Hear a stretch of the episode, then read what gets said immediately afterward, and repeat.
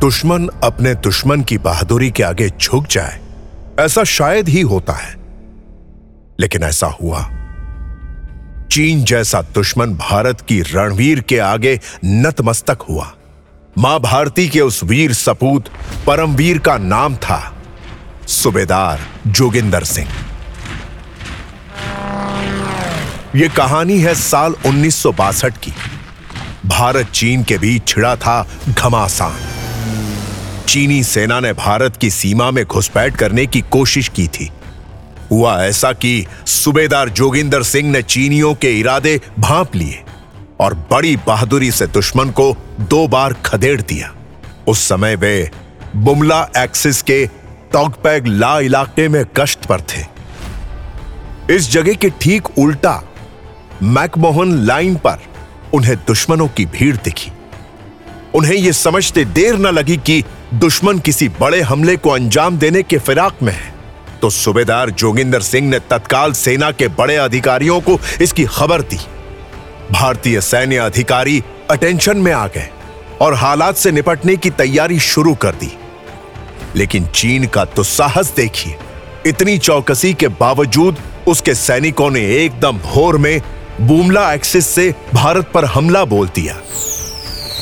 यह उनकी सोची समझी साजिश थी।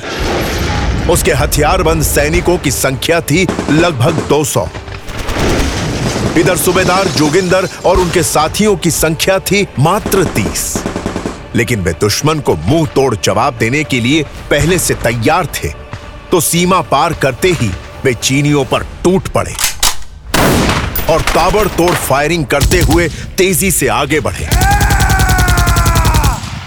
तो आखिर मसला क्या था? दरअसल हिमालय क्षेत्र में सीमाओं पर भारत और चीन के बीच असहमति थी। चीनी घुसपैठ की लगातार कोशिशें कर रहे थे।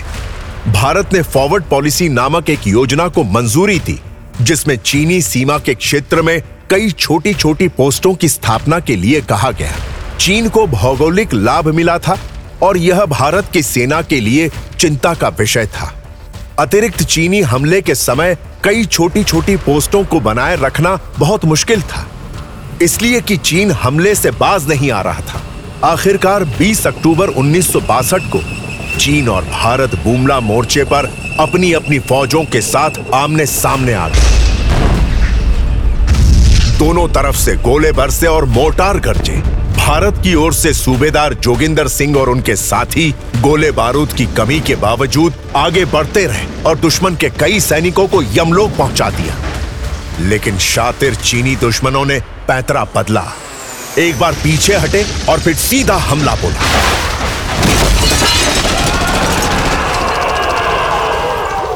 फिर भी नाकाम रहे।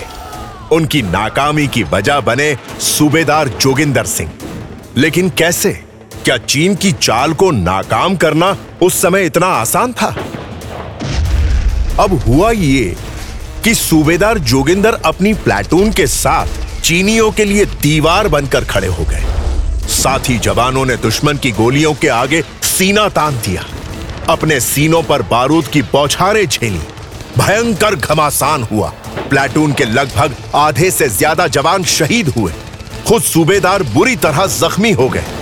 लेकिन हिम्मत नहीं हारे। पीछे नहीं हटे और करते रहे चीनियों से मुकाबला। गोलियाँ खत्म हो गई। दूसरा कोई उपाय नहीं था।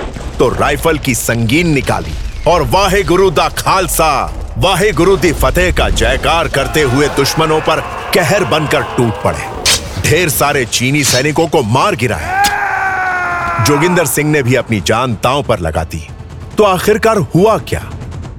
इस सवाल के जवाब से पहले आइए जानते हैं कौन थे ये सूबेदार। सूबेदार जोगिंदर सिंह 26 सितंबर 1921 में पंजाब के मोगा कला में जन्मे जोगिंदर श्री शेर सिंह जी और श्रीमती माता किशन कौर के बेटे थे। परिवार बहुत समृद्ध और संपन्न था, पर उनकी विधिवत शिक्षा भी लगभग नहीं हुई। कारण था पिता का बार बार स्थानांतरण, कभी यहाँ तो कभी वहाँ। तो जोगिंदर का बचपन गाँव के खेत खलिहानों में ही बीता। ऐसा नहीं है कि वे स्कूल नहीं गए। उन्होंने प्राथमिक स्तर की पढ़ाई की और कुछ सालों बाद उन्होंने सेना में शामिल होने का फैसला किया।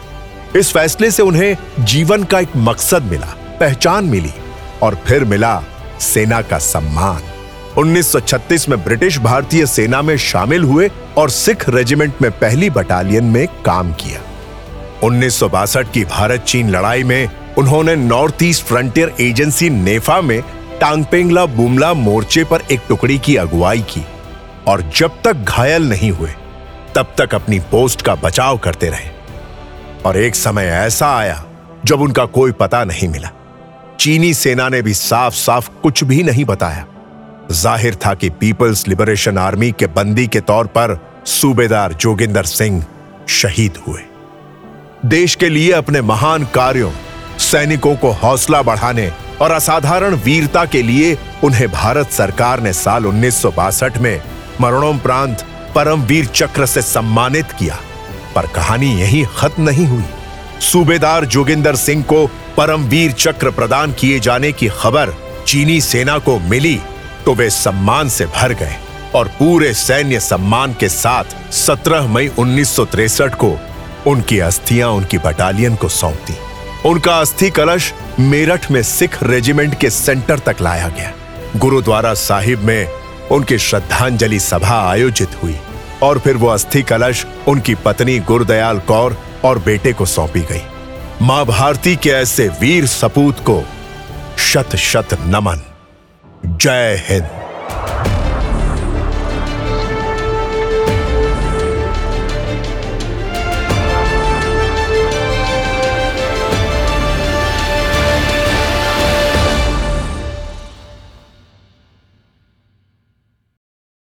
This podcast is now available on Rosepod India YouTube channel.